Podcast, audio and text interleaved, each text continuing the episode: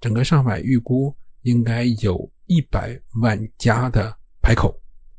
呃，去年的话，我们呃上海这边的时候，我们是呃排查了三十到四十万个口，三十到四十万个排口，排口加上溯源，溯源的时候就是这个排口是哪家去排的，他排的规范是不是规范？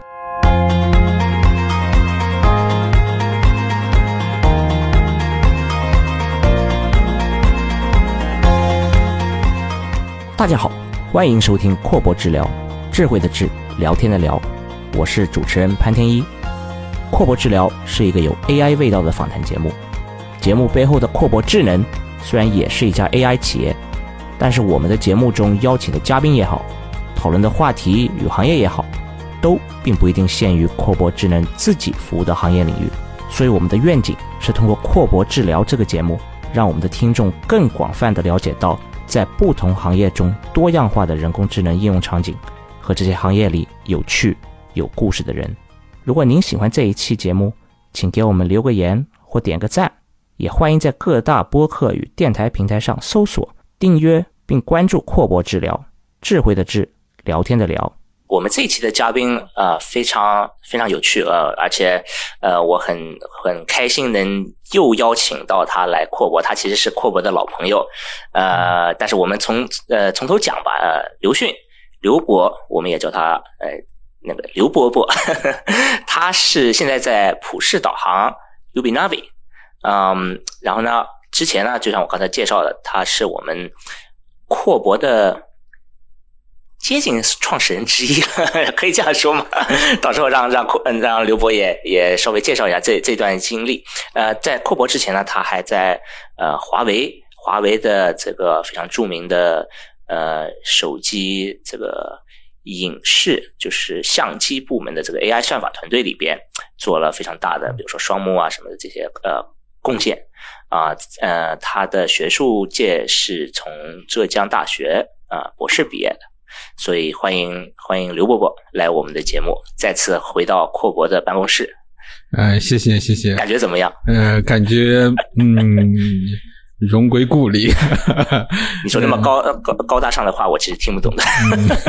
我们听众也知道我的这个中文语言能力比较有限，是感觉很荣幸，很荣幸这个能够被邀请过来，然后去分享一下自己的心理路程啊，然后跟大家去讲一讲呃整个的这个呃呃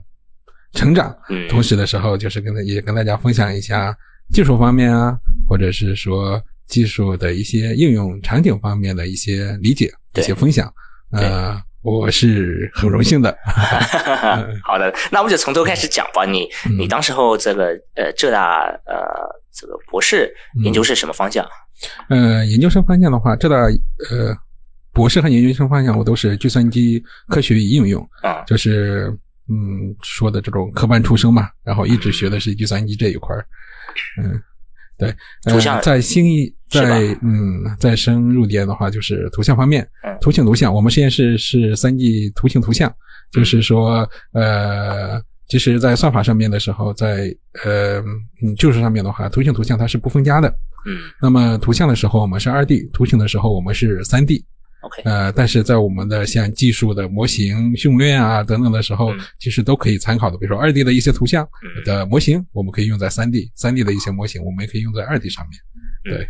理解理解。你毕业以后第一份工作就是华为吗？那是他第一份工作是华为。呃，在面试的时候也非常也是非常的一个插曲。这个插曲的话，是我可以分享一下。这个时候也是觉得。华为这个老东家当时是非常不错的一个老东家，不错在于，嗯，我因为博士专场，博士专场的时候进去的时候，正好是面试我的也是我的一个师兄，哦，呃，对，一个师兄，然后在那边在这在华为是负责嗯手机端的呃测试部门，测试部门的一个嗯部长或者副部长，就这样的一个负责负责人。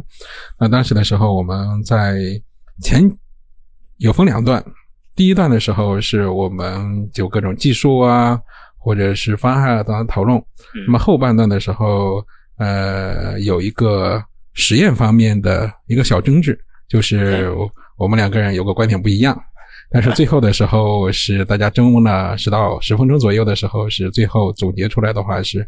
呃，他的那个理解也是可以的，我的这个理解也是可以的。但是我们后面的时候是要去多多测试一下，看看这个实验的结果是怎样来选。其实这个也是 对，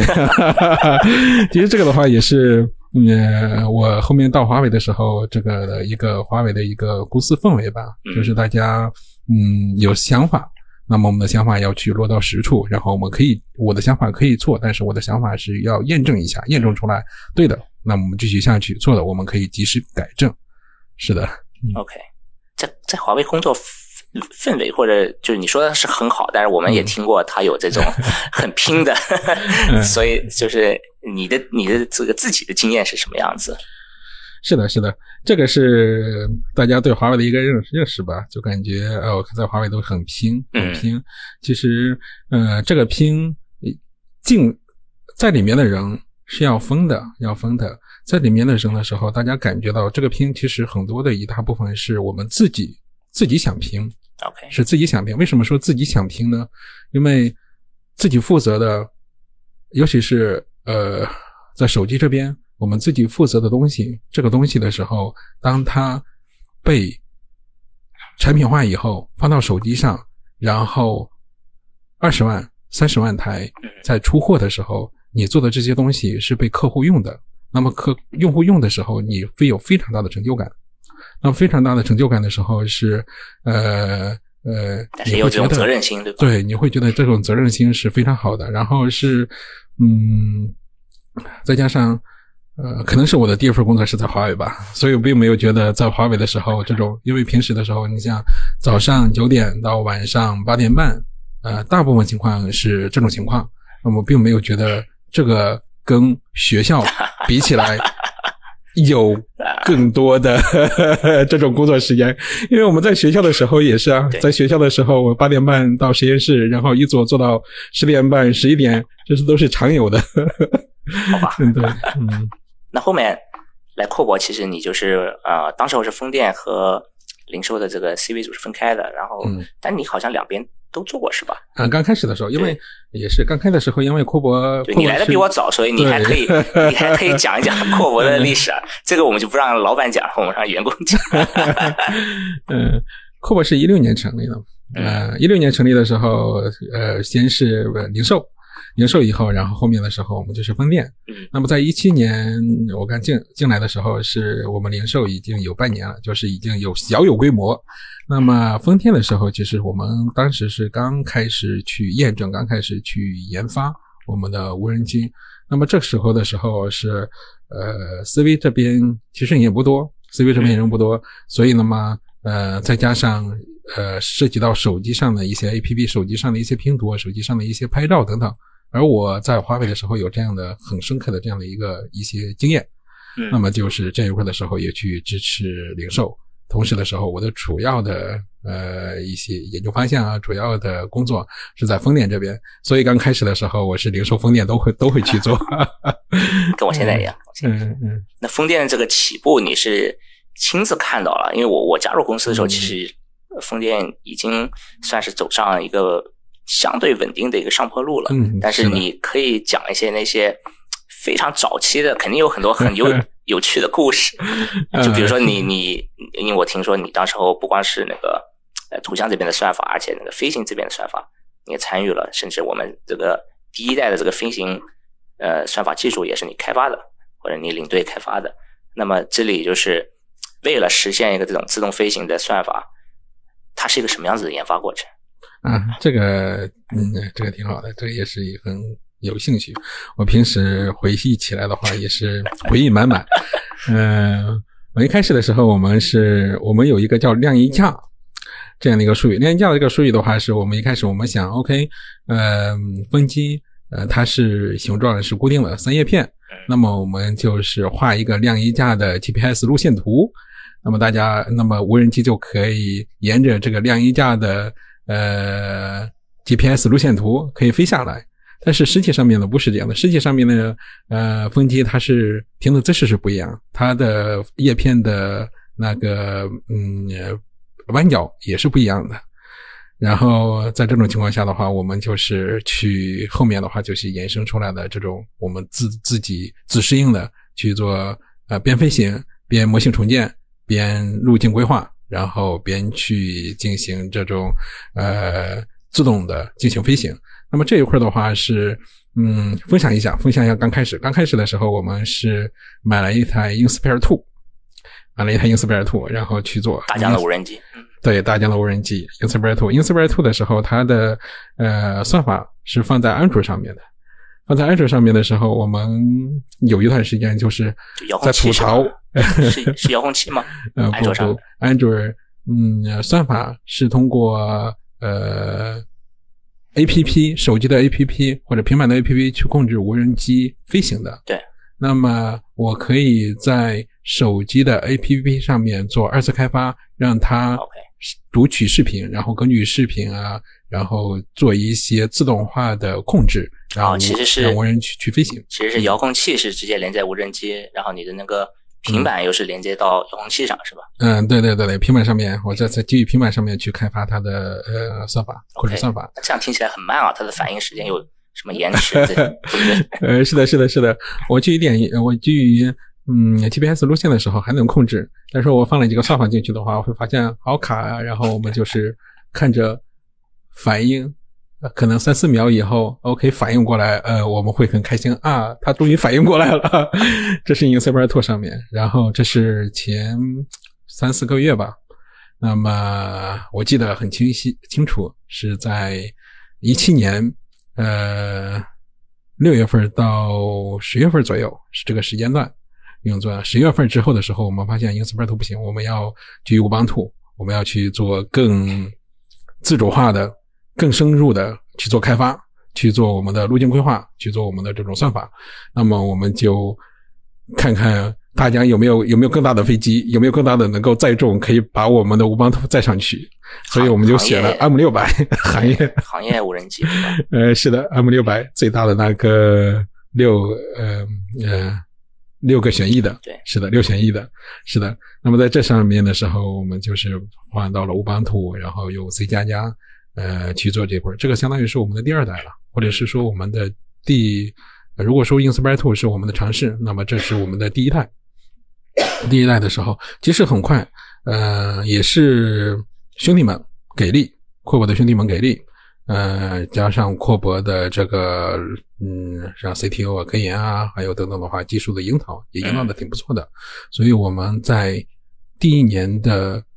十二月份，就是六月份，我们换了三三四三月份的时候，三个月换了一个 Inspire Two 换成 M 六百，然后 M 六百有嗯研发三个月左右，六个月，我们第一版本就可以非常成功的上天，然后非常成功的去给客户演示。这个时间其实是非常快、非常快的。嗯，是的，听起来很了不起啊！但是我们不想把这个节目做成像像是在带货，所以我们 扩博的这个东西不是今天我们的主体。那我们就呃跳到其实你现在的这个做的东西，我看呃普世导航其实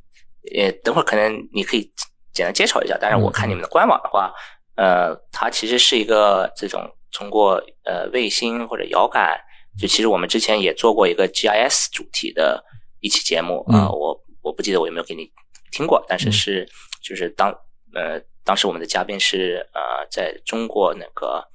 中山大学，因为他那边的 GIS 比较比较著著名，然后他现在在国外应应该现在已经是呃博士毕业了，然后在欧洲那边也是在继续发展啊，但是就是他聊了很多比较通用的这个这种呃。卫星信息和定位信息什么的可以做的应用场景，那那正好我们就可以邀请到你过来，从一个可能行业应用角度来说，呃，来讲一讲，就是你们普世导航到底具体是做一下什么样子的产品？嗯，好好，嗯，挺好。嗯，零八年成立，我们成立的时候是导航，所以我们有一个事业部叫北斗事业部啊。北斗事业部的话，主要就是做导航，呃，做海洋海事的这种呃呃定位终端。然后基于北斗、北斗二、北斗三，那么现在的话是去年北斗三号上上天以后，我们现在在更新北斗三，呃，但这是我们的老的事业部，起家的事业部，我们还有两个事业部，一个是遥感事业部，一个是时空 AI 创新研究院。那么遥感事业部的话，提到遥感。那么就祭祀；而遥感的话，遥感图像我们就应该想到卫星，对，高峰卫星啊等等。呃，我想大家应该脑子里还有一个马斯克的 Starlink 星链，对，是目标是想发射，呃，目标是四万八千台呃小卫星发射上空。我们现在应该发射了四千四千四千多台了，哎，那个就更接近像移动互联网，对不对？移动互联网，它是主要是做呃信息的，所以通信的，所以它的卫星很小。但是跟遥感说到遥感的时候，那么卫星现在中国家国家现在呢也在提倡。提倡小微卫星，那么就是提倡大家去发射，像呃一些嗯公司，他会去发射自己的星座，三个星、三个三个卫星或者五个卫星，形成自己的一些星座。嗯，那么这些星座的时候，有比如说是地质的、地质灾害的，或者是水利水文方面的一些星座。那么星座的话，卫星上天以后，呃，其实现在卫星小卫星的时候，是它成本不高的，成本也就几千万。成本也就几千万，然后这这在已经算不不高了，是吧？在这个 航空行业、是的航航天那个 业务里边不算高了。嗯，是的，在航天里面几千万不算高的。嗯，它分两块一个是卫星的主体，卫星的主体，还有一块的卫星的主体是便宜的。卫星的主体的话，嗯，其实也就一千万左右。卫星的主体啊，小卫星，然后它需要去搭载你。需要的数据采集设备，那么数据数据采集设备功能不同，就是数据采集设备不同。对，这个嗯，扯远了，扯远了。那么我们回来啊，要跟大家普一下卫星。OK，哎，但是我等等等一下，我那个还好奇，想问一个问题，就是你说的这个星座是指它好几个卫星在一起工作，对不对？嗯，那一般它这个距离是什么样？它会整个分散在就是全球不同的部位，还是它是几个连在一起？一起飞，就我们知道那个 Starlink 的话是好几个在串在一起飞这种星座，对不对？嗯嗯。所以它这个 configuration 它的一个布局是两种都有。一般小的星座的时候，它是串在一起的；一般小的星座是串在一起的。但是同时的时候，也有这种呃均匀或者是呃逆呃伪均匀的分布在呃地球的整个的一个空间里面去做。是的，这个是要看你星座的一个功能。那如果放在一起的话，它的好处是什么？就我我感觉这很冗余。呃，没有放在一起的时候，它是搭载的数据载体不一样。比如萨卫星，萨卫星我就高程，我高程的时候我拍出来的话是呃陆地上的一些点云。我高程我拿出来的时候，比如说我楼高，我用高程卫星，其实我可以拍摄下来。呃，然后我嗯高清的。高分辨率的遥感，那么拍出来的话就是它的可可见光的，那么叫 RGB。但同时的时候，我很很有一系列的话是多光谱，那么多光谱我看出来的就不是可见光的了。嗯，是的，这就像那个手机上面好几个相机是吧？双目是吧？三目。哎，但是为什么就不像手机一样，就你搭载在，就是你把很多东西分散成几个小的、更小的，呃，相对比你把所有的集中在一个大的里边是要更划算吗？嗯，首先是主机有些不同啊，然后第二点的话是，确实是因为我们发射的是小卫星，嗯，一些小卫星，那么小卫星的时候，它的呃这个呃功能其实是有一些区别的，对。好的，那可能真的扯远了，所以呃那个 刘博士帮我们拉回主题，我拉回主题，我我继续说一下啊。那么你在遥感的时候，我们是有几个。我们去会去做一些呃数据采集和分析。那么这些数据的话是卫星的遥感数据，然后近地无人机的多光谱数据，嗯，还有地基上面的一些监测站的视频数据，还有无人船无人船的水上的一些监测数据，还有水下的一些声呐测草声呐的一些数据。呃，如果智能无人船的话。那么，在这些数据会在无人船上面做分析、做目标检测，也是传统的做做一些目标检测、智能化的目标检测，我或者数据分析，然后把我们进行边缘端的一些数据的智能分析结果或者智能分处理结果给上传到我们的平台端，OK，或者是后端后台后台的时候，我们就有比如说水利一张图，或者是呃智慧生态一张图，基于这些的话做这种河湖。生态环境或者河湖走航巡查，或者河湖水利水务这些呃方面的一些监测。OK，嗯，那我还是为了就是 呃清就是更清楚的理解一下啊，就是现在我们说的无人船已经是跟刚才说到的那些呃遥感或者这个定位导航已经完全是独立的一个呃一个业务了，对不对？所以嗯所以就是说，它其实跟那个那个卫星是没有什么直接的相关，除了可能它会用这个卫星的信息去定位自己这个所在的地方。嗯，对对，用卫星，这是啊北斗、北斗北斗三的卫星去做无人船的定位，呃，但是你说完全没有关系，其实是它按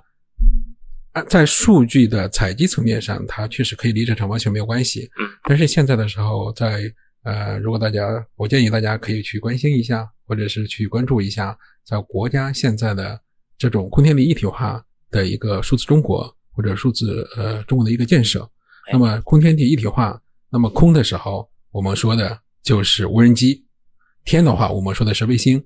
地的话，我们说的是地上面的一些呃地基的呃监测站。然后其实还有水，空天地，地的话还包括水，水里面的话我们就是无人船。这些数据的时候是一个时空化的数据，我时空化的，我在同一点上面，同一个地区上面，我有空中无人船、无人机嗯拍摄的一些多光谱数据，我有天上呃呃卫星拍摄的一些数据，我有地基上面或者水放水呃水上面的一些这种呃数据，我这样的话，我的数据时空化以后，那么时空化以后的数据去对中国的这个区域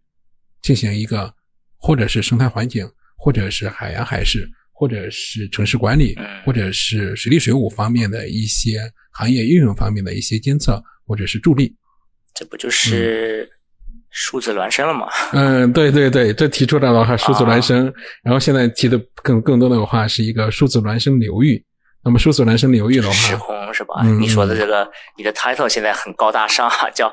叫什么？一个 title 时空 AI 创新研究院时空 AI 创创新研研究院院的的院长对是吧？对对，新院长，恭喜恭喜感！谢感谢，嗯，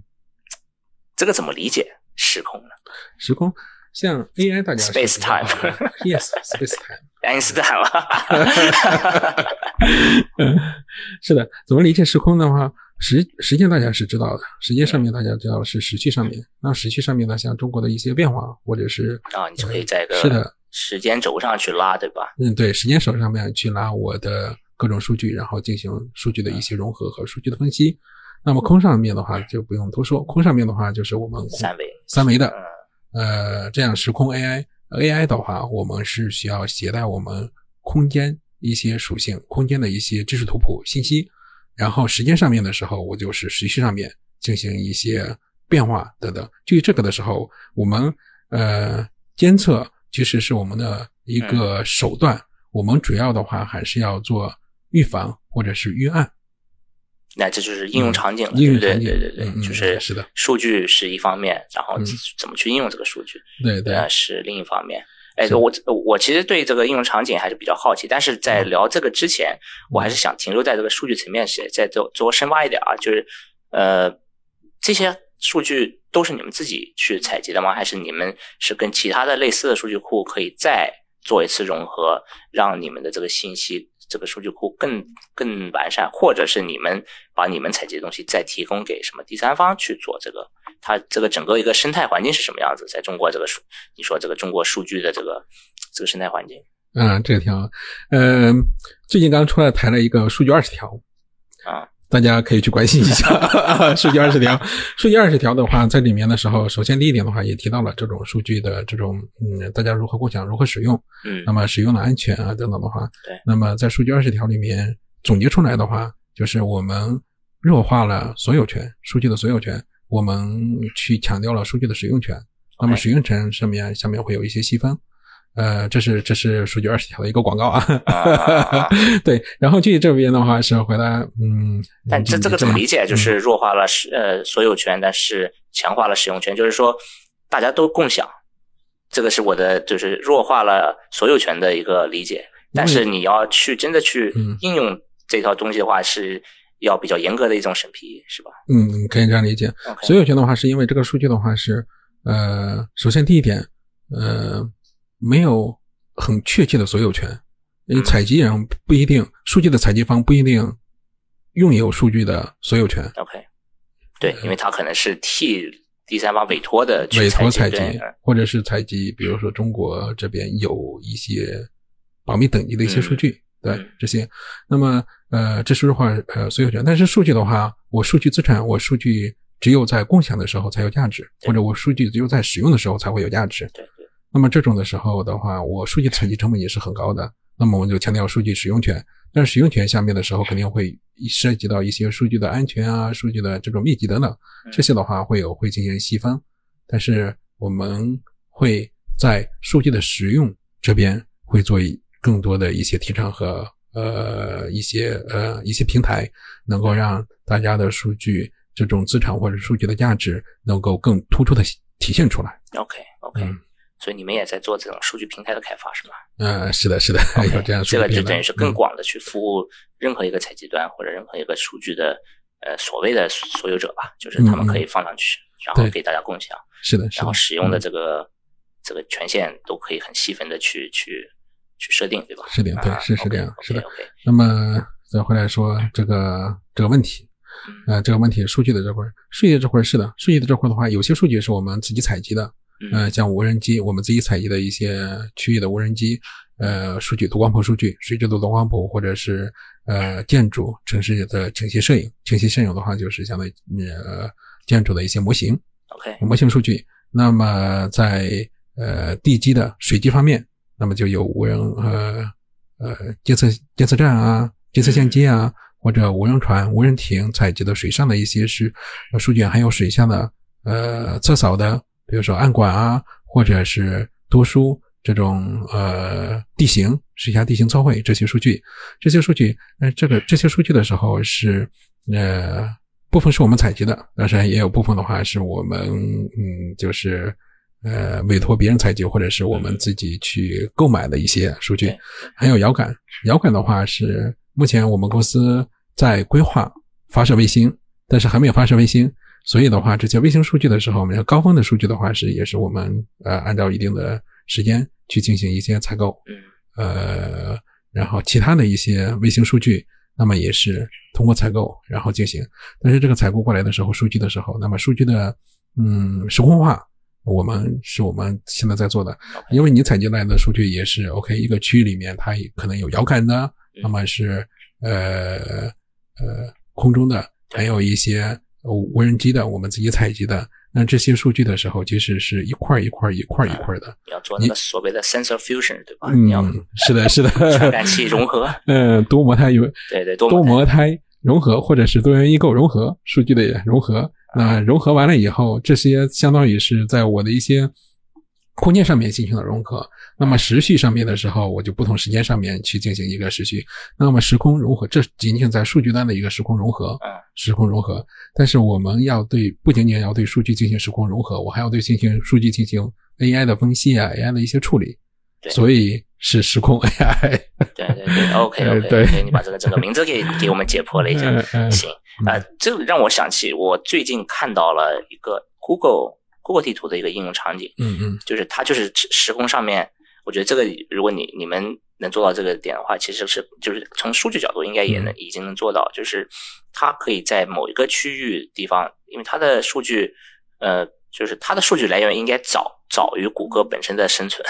就是它可以回到什么十几二十年前的这种遥感数据，呃，都可以呃拉出来，只要有的话，公公公用的或者他可能自己购买的，嗯，那么你可以在一个时间线上观察某一个区域的变化，嗯嗯，这个就呃可能会回到应用场景，就是你可以去观察，比如说二十年某个冰川它融化的这个程度，因为你一直在很多时时候采集这个同样的一个区域的这个图片嘛，对不对？然后甚至它可以把它做成一个就是模仿三 D 模型，因为它肯定也有这种高度的变化的这个测测距什么的，嗯。所以它就可以做成一个非常呃看起来很真实的一个三维模型，但是它上面的那个贴图，它的那个真正的那个冰川的形状或者它的那个区域，你可以肉眼见的看到它在跨年度的这个在缩小。根据数数呃，根据图层，然后来进行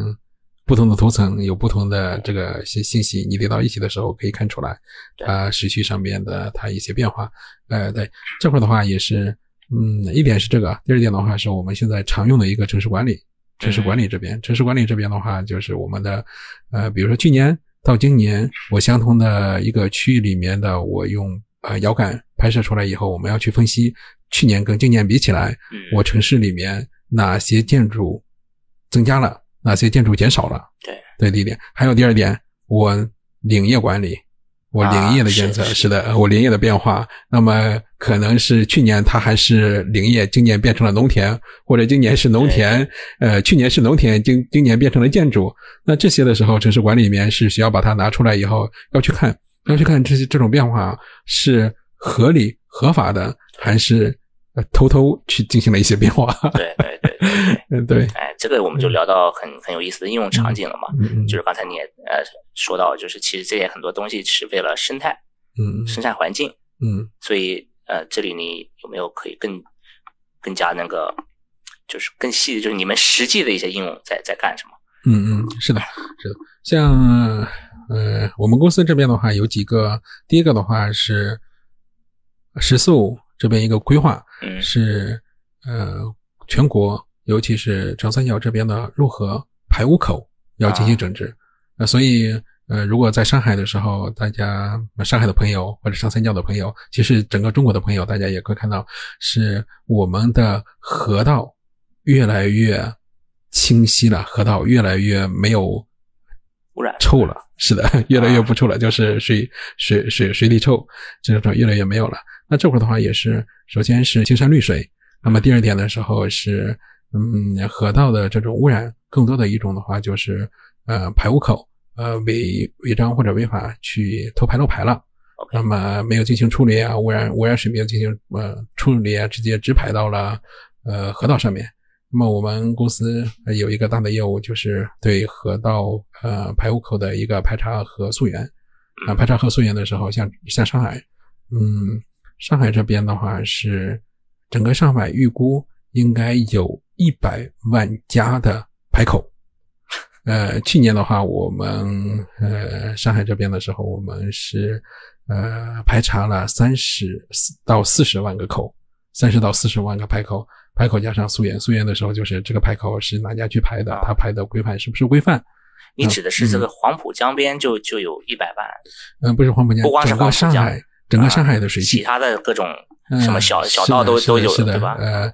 呃，市管的、区管的、镇管的、村管的这种水。OK，呃，都都算的，因为水是像水系来说的话是，但是有这种不连通的，但是大部分的水我们都是活水是连通的。对，那么连通的时候是你在一个地方排的话，它会影响大家，是的，是的，或者它起码会影响下游的。是的，是这样的。对。那么这个这种东西到底是怎么检测出来？它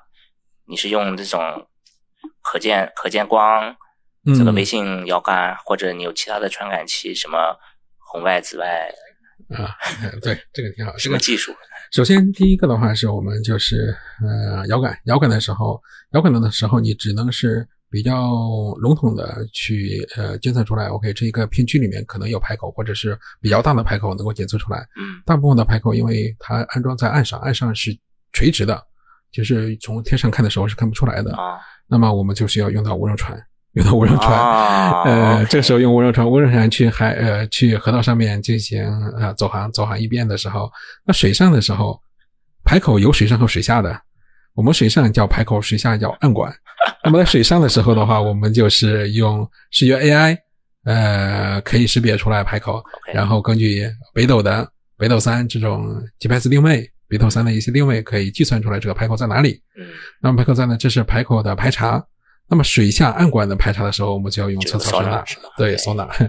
是的，把它给监测出来。排查完了以后才是第一步，第一步是排查。那么第二步我要做什么？我要看这个排排口它是不是健康的排口，是不是健康的排口？就是 OK，它是不是按照规定 OK 正常的在进行呃这种呃排水或者是排污？呃，如果是偷排漏排或者违违法违章的这种，我们是需要对它。呃，其实我们所有的都进行了一个溯源，一口一档进行了溯源。溯源的话，责任主体这是哪家在排？OK，啊，如果是发现这是偷排漏排，或者是不呃不按正常规定、不合理的在排排污，那么呃我们会向上进行一些呃，除了溯源以外，向上进行一些报备。嗯那么报备的时候，就会有治理相关的一些治理单位，然后进行一些治理。OK，, 那这个排查 就是我们还是在这个排查呃环节吧，嗯就是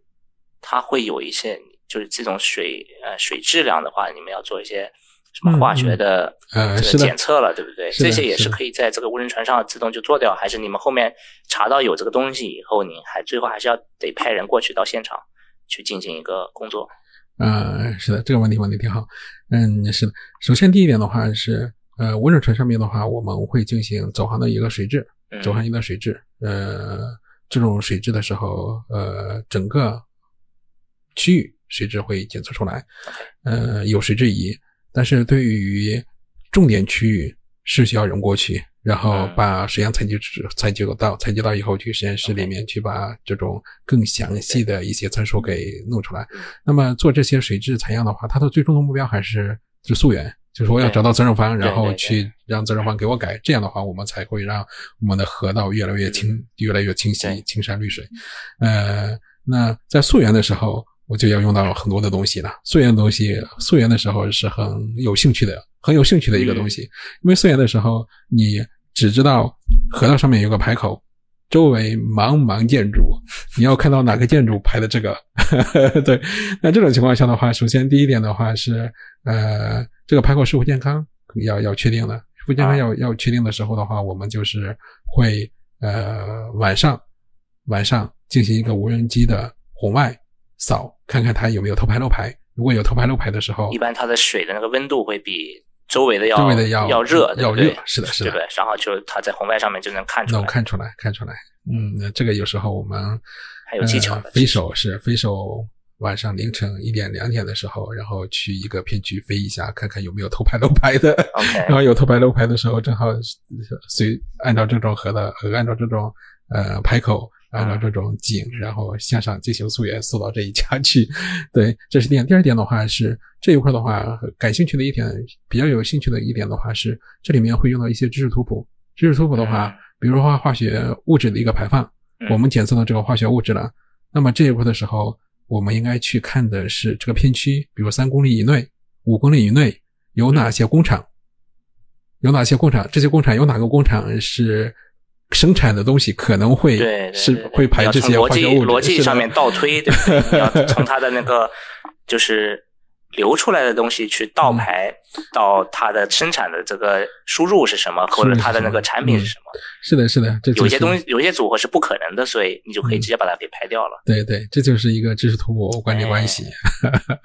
很有意思。嗯，对。所以这是就像一个侦探一样，对不对？嗯，可以这么理解，就是一个侦探。每个做过完做完素颜的小伙伴都是一个小侦探。哇，这个很有意思啊！嗯但是就是你那 AI 在里边是做了什么样子的这个功能？因为我能想到就是你你描述了光上海的区域有一百多万个这种排口，嗯，嗯那么你肯定不能让人就是 就像我们这边这个访店员，对不对？他要针对性的去去访，所以你总得要有办法把这个一百万降到你们说你们去年就搞定了四十多万，是嗯，吧？对，去年做了四十，那是是嗯是肯定是排查过后的这个有针对性的去嗯去做是吧？你你也没有资源去呃，不是，这个这个确实是这样的。呃，刚开现在的话，大家在做的话是第一次的摸排，嗯是全摸排，一口一档，哦一百万都要进行摸要，普查了，都要普查，可以理解，人口普查，排口的普查，排口普查，嗯，对，排口普查。因为排口的话，这个污染的话是河道治理里面最主要的一个污染源。你是把这个弄了以后，那个河道青山绿水的这个绿水，基本上就可以达到的。对，但是当然还有其他的一些一些因素啊。对，主要的一个因素就是河道河道的一些排污。呃，然后那这一块的话是嗯普查。第一第一次是普查，那么后面的时候就是长效监管。长效监管的时候的话，因为呃我排口每年其实都有减少和新增的，嗯这个时候的话，就是需要用到无人船啊，它定期去把这个河道去呃走查一遍，走航一遍。走航一遍的时候，我还是水上是呃可视化，水下磁扫声呐、索呐，嗯，然后对于排口进行一个检测，检测完了以后定位出来的时候，我就可以跟历史数据进行对比。啊，你就知道增了几几增了哪些或者减了哪些。啊，那后面的时候我只需要看增的，增的时候其实是我的成本啊，或者是我的这种工作量啊都会下来。是的，是的。但是第一次人口普查排口普查，呃，你要把一个 base。做一下，对不对？你要把一个基础信息给先 先补齐，是的，嗯嗯，很有意思。那有什么其他的这个呃人工智能应用场景？就是嗯看起来还是比较在某一某一些点上，对不对？像比如说你说船上可以做一些图像的识别，识别出来它确实是一个排口。嗯嗯，在排口排查这块的话，呃，主要的一个 AI 是放在排查这边。嗯那么这是 AI，然后还有一些机理，还有一些机理模型或者是图谱是放在溯源上面。OK，那么溯源上面的时候，包括一些大数据的挖掘等等，呃，所以图谱的 AI 嗯其实也也是在用的，也是在用啊图谱 AI。呃，这这是还有第二个的话，可以简单分享一下，是我们遥感方面。遥感方面其实在也做了很多这种生态环境啊、城市管理。那生态环境、城市管理包括水质的呃生态环境里面水质的一个繁衍，水质的繁衍我会用到呃遥感的多光谱数据，或者是无人机近地无人机的多光谱数据，因为遥感的呃卫星数据，嗯，对外开放的、对外公开的是零点五米分辨率以上的，零点五米分辨率以下的话是不会对外开放的。这些，所以我就是们拿到的一个像素是零点五米，是吧？是的，是的，是这样以上的。其实这也已经很已经很准了，我已经很清晰了 从那么高看零点五米，呃，但是嗯，还有更清晰的是吧？还有更清晰的，呃，近地的无人机多光谱数据比这个更清晰，啊对比这个更清晰。我们要做水质繁衍的时候，当然是越准确越好了。呃，对这些水质繁衍啊、黑呃黑臭水体的这种繁衍啊等等，呃，是的，还有一些后面的蓝藻、蓝藻的预一些预警。蓝藻的预警，我蓝藻的监测和预警。蓝藻的话，它是有一二三级，一二三级的时候，一级的时候是爆是生长期，二级的时候是爆发期，三级的时候是呃就是它的呃衰落期。那么呃这个的时候的时候，其实嗯蓝藻其实不可怕的，蓝藻是很正常的。蓝藻但是它会把里边的那个水里边的氧气都、嗯都对对就吸吸掉是吧？然后比如说其他的水水动物、鱼什么的就就会被直接是就是窒息了。是的，是的，所以蓝藻不可怕，是因为蓝藻它爆发出来以后，你要提前去预知以后，嗯你找个恰当的点去把它清理掉就 OK 了。嗯对，而这个清理的时候是很简单的一个清理方案。嗯，对，你主要是要找到是吧？因为嗯你有那么多的空间要去去一直在监测。需要一直在监测，然后实时的话，嗯，它爆发了以后，它爆发的时候是比较呃嗯，对影响是比较大的。对对，那么你能够比如说提前一周、提前一个月预计到、预测出来啊它在什么时候爆发，那么你可以提前安排它在最恰当的时候对它进行一个清洁。OK，但这里是不是也有一个溯源的可能性？就是因为它爆发是肯定是因为一些农农农产品，对不对？你的那个激发嗯嗯，这种素进到了这个水源里边，然后它导致水上面这样种这种植物也是那个很猛的这个增长，嗯嗯，是就。是最后还是要回到这个排放。最后还是要排回到排放，所以“十四五”呃这边的一个规划里面有一个很确切的，就是我的排污口排查，嗯啊、入河排入河入海排口，我需要进行全部的一个排查摸排，加上一个整治治理。嗯嗯，OK，哎这是一个很大的一个这个一个方向，这就是你现在主要的一个专注吗？还是你还是会再做很多别的 别的项目？嗯呃，这是这是我们这边的话是一个比较大的公司，一个比较大的一个嗯应用吧，行业应用。但是还有其他的，就是说黑臭水体啊，或者是水利水务啊等等。那么呃，我们这边的话是在几个行几个行业方面，行业应用上面都有比较大的一些应用，比如说水利水务、生态环境、城市管理、应急管理，还有海洋海事这块呃，这是，但是，嗯，再往下说，我这边的话是生物 AI 出现研究院，那么研究院这边的话，其实是跟业务呃项目呃没有非常紧密的联系，哦。我们不做交付，我们不做交付，我们会去研制一些嗯数据采集、数据分析方面的一些智能装备，或者一些数据底座、数据呃数据 SaaS 服务等等。那么智能装备里面的话，最大的一些几个的话，就数据采集的一些智能装备，比如说无人船，比如说在有人船上面去放放置我们的无人船的大脑，放在我们数据采集和分析的一些大脑。那么相当于是像游轮船上面的话，那么人去划水手去控制无人船呃有人船，然后沿着河道去走环一圈，那么河河道的水上水下。其实我们所有的数据，所有的目标，我们也去采集和进行了信息识别。就理论上，这个东西不一定需要无人船，对不对？它只是一个附加的，但是现有就已经有很多这个来来往往的这种现有的 traffic。有的是对，你就直接在上面装，如果他们愿意的话，就装装这个 采集端，对吧？然后所有人都变成一个数据采集采集师。是的，是的，嗯，是这个。这个也是一个蓝图吧，我们想到的一个蓝图，一个数字中国，一个呃美丽中国，一个这样的一个蓝图。那么现在的话，包括数字这边的话，国家也在提数字生态文明，嗯，然后提了一个叫提倡了一个叫数字底板 L 一、L 二、L 三，然后让大家去其实数字中国的呃里面的是是呃生态环境方面的一个一个一个一一部分。那我们讲我们。多深入的讲讲这个数字中国吧，就是，嗯，刚才你也提到，就是大家需要关注一下它这个，这个总体来说是个什么样子的一个一个项目，呃，它的最终的目标是什么？就是我我我能想到，就是可能你们这个时空的数据和 AI 只是一部分，对不对？它数据中国听起来好像还比它更大。嗯嗯嗯，它的一个愿景是什么？你你我我不知道你适不适合讲，因为你不一定是 这个项目的代表。但是从你的理解角度，我可以呃简单说一下，就是我们也不展开去很深入的去说。那么数字中国这边的话是一个数字这块嘛，数字这块的话，我的数据资产，我的数据，我数字中国，我把我我们国家它本身的人文，本身的这种呃呃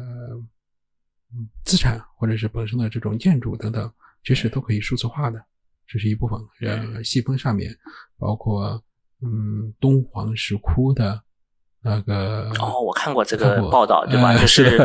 就拍很多照片，然后把它做成一个这种三维，就扫描成一个三维模型，对不对？对，是的，是的，是的，这是呃一一点，这当然这是第一点。然后第二点这边的话是 BIM，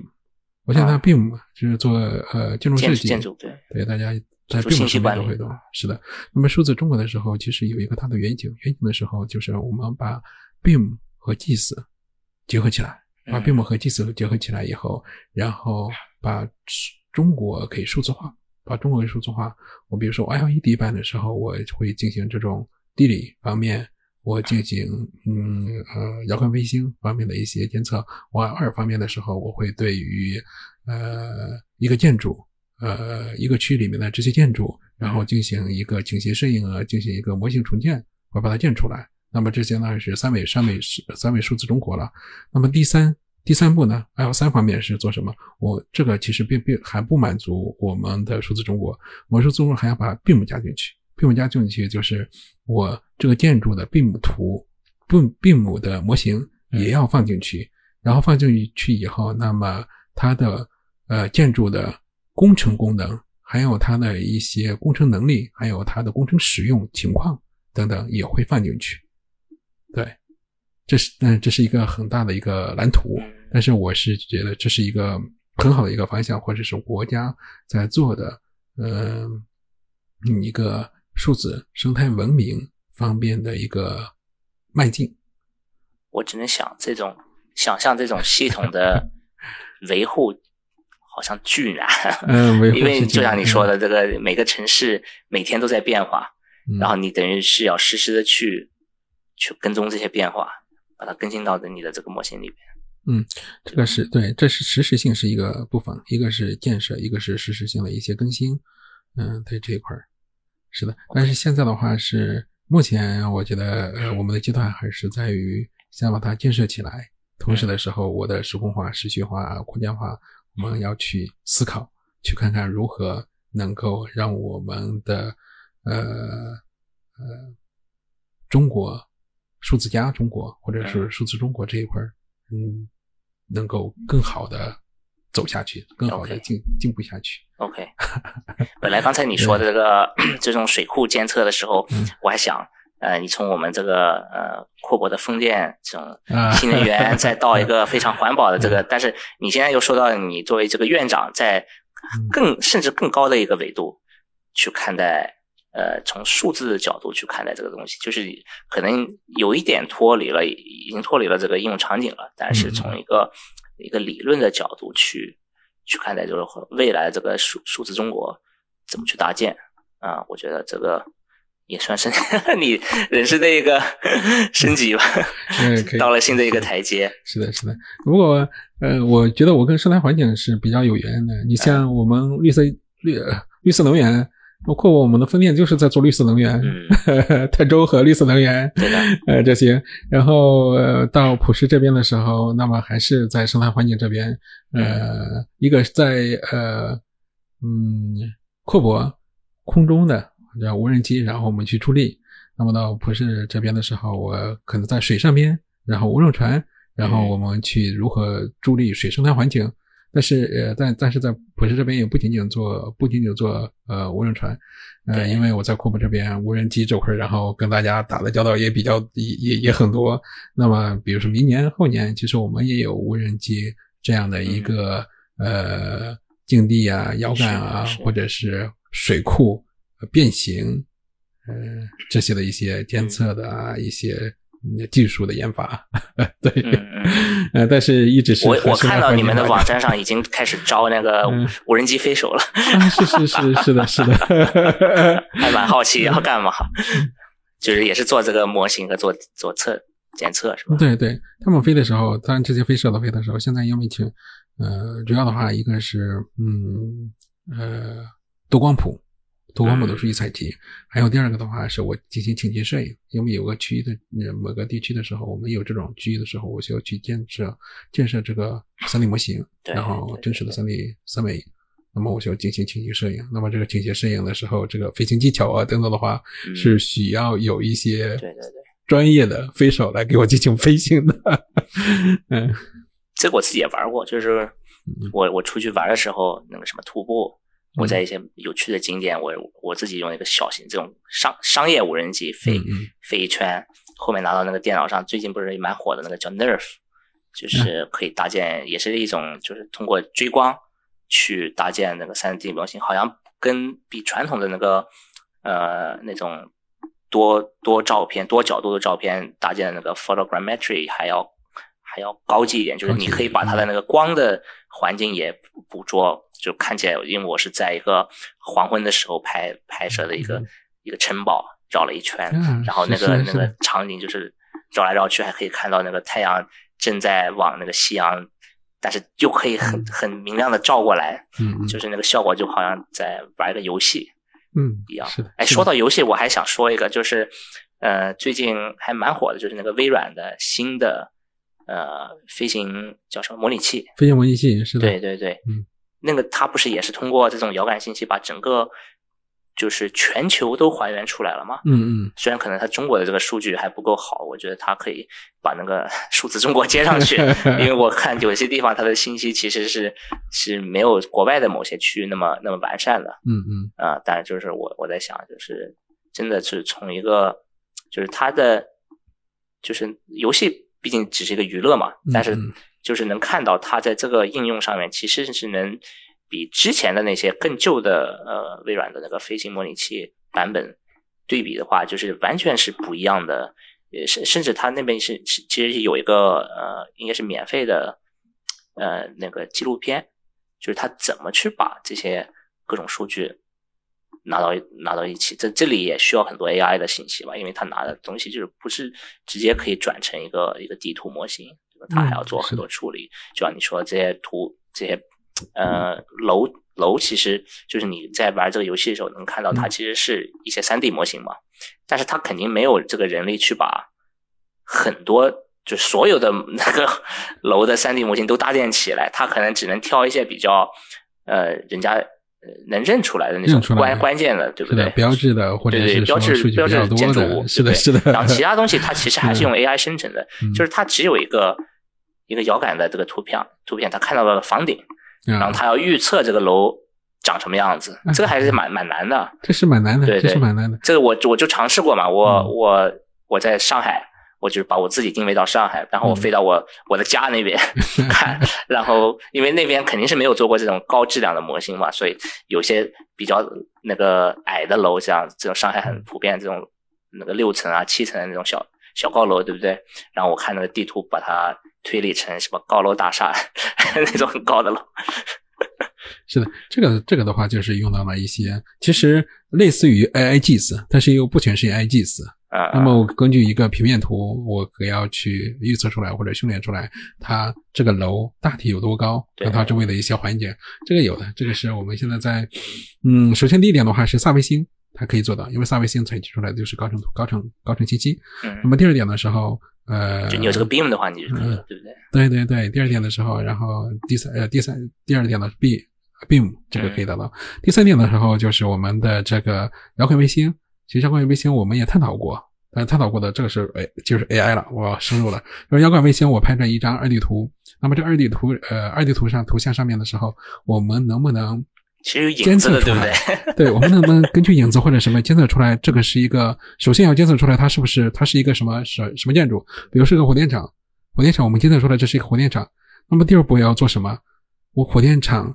估计出来它火电厂它的年发电量，那么跟年发电量怎么估计？我就要看它楼有多高，它的这种这种呃呃火火电厂的话烟囱有多高，然后它旁边堆了多少煤是吧？它煤的那一堆有多高，对吧？呃是的。发电的潜在。也是的，是的，然后去评估出来，OK，这个发电量有多高？OK 呃，是的。那 OK，但是这会儿对于单独来说是，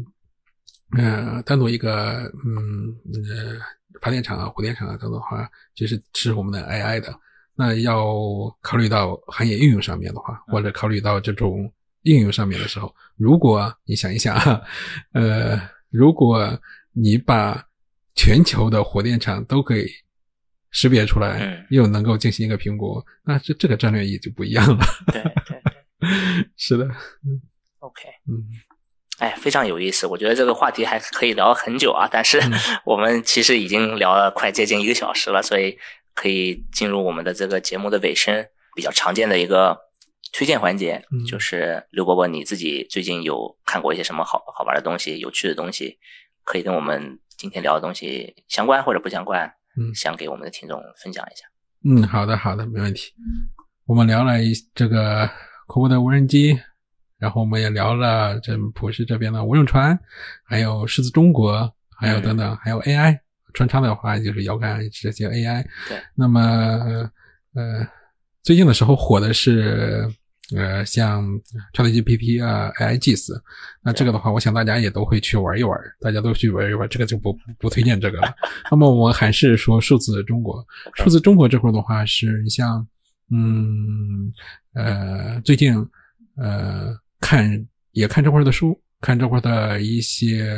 政府文件，看这块的一些新闻，呃，分享一下的话是，大家如果最近观看新闻的时候，可以看到新闻这边的话，呃，国家对于智能化、数字化这块推的力度或者提倡的力度是很大的，比如说智能农业，对，那么智能农业这边的时候，呃，是在大棚里面，大棚里面它的各种参数，嗯，水汽的一些参数啊，温度的一些参数，其实都可以智能化的放到一个大屏里面，同时的时候可以智能的进行一些呃阳光采采光量的一些一些调节。嗯那么还有第二个的话是我们在进行这种收收收收割的时候啊，就是水稻啊或者麦子的收割的时候，原先的时候，那么大家就是呃进行那种收割机啊等等。现在的时候，在省厅里面或者是这种相关的单位会有一张图，会有一张图，这一张图上面的话是整个省有多少个收割机在进行，收割机在哪里，都在这张图上面，你可以很清晰的、很智能化的进行调度，很高效的话，OK，我省里面我现在收割到什么程度了，然后下一步我在进度是怎样的？其实这个的时候是你会，你看到这张图的话，你会嗯很很感兴趣，或者是会觉得啊需要智能化，因为智能化了以后，我能够看出来很多东西，我能够智慧决策很多东西。对，是的，这个。那么，嗯，推荐的话，呃，分享的话，也也还是在我们这个里面去做做推荐吧。嗯，那么是比如说，呃，看看这种水利部啊，或者是生态环境部啊，去下发的一些数字孪生流域建设技术大纲。或者是其他的一些建设技术大纲，这里面虽然你不呃不要认为它是水利部或者是生态环境部发射的，但技术大纲里面呢有很多东西都是做了一些技术沉淀的，做了一些技术沉淀。你可以从里面看到，OK，我数字，比如数字中国，我要进行 L 一、L 三，呃，数字底板的建设，呃，在于沉淀下来，我 L 一。用了什么？需要用什么技术？我应该怎样进行一个数据的架构？L 二应该用了什么技术？应该进行怎样的一个架构？L 三进行一个怎呃架构？但这块的话，第一部分的话是 OK，我数字中国怎么做？那第二部分也对大家在做技术的理解、数字的理解是有一些启发的。嗯。呃，第三个的话是，我觉得在大家的正常工作里面，如果你和技术技术工作者的话，也会有一些启发的。对 是的，有没有什么就是可以推荐的公众号或者这种博主，可以把你说的这些信息都比较怎么说呢？结合一起。嗯，OK，可以。嗯，比如说呃，数字中国等等，大家可以去看看。呃，还有一些我可以呃提供出来，然后在后面的话给大家发出来啊，加到这个我们节目的链接里边。对，数字中国本身就是一个公众号是吗？也是。是的，是的。OK，OK，那我们就先放那个。然后再加上一些其他的这个咨询的公众号。嗯，好的，好，再次非常感谢呃我们的刘迅刘博来加入我们的节目，作为作词作为一个分享啊，今天还学到了很多呢。嗯，挺好挺好，我也非常荣幸，非常荣幸过来能够跟大家一起分享，然后一起学习，一起进步。对，OK，谢谢。您现在收听的是阔博治疗，一个有 AI 味道的访谈节目。如果您喜欢这一期节目，请给我们留个言或点个赞，也欢迎在各大播客与电台平台上搜索、订阅并关注“阔博治疗”，智慧的智，聊天的聊。同时欢迎关注我们的微信公众号“阔博智能 （Clobotics）”，了解更多阔博的行业应用场景，并且收到下一期阔博治疗的上线通知。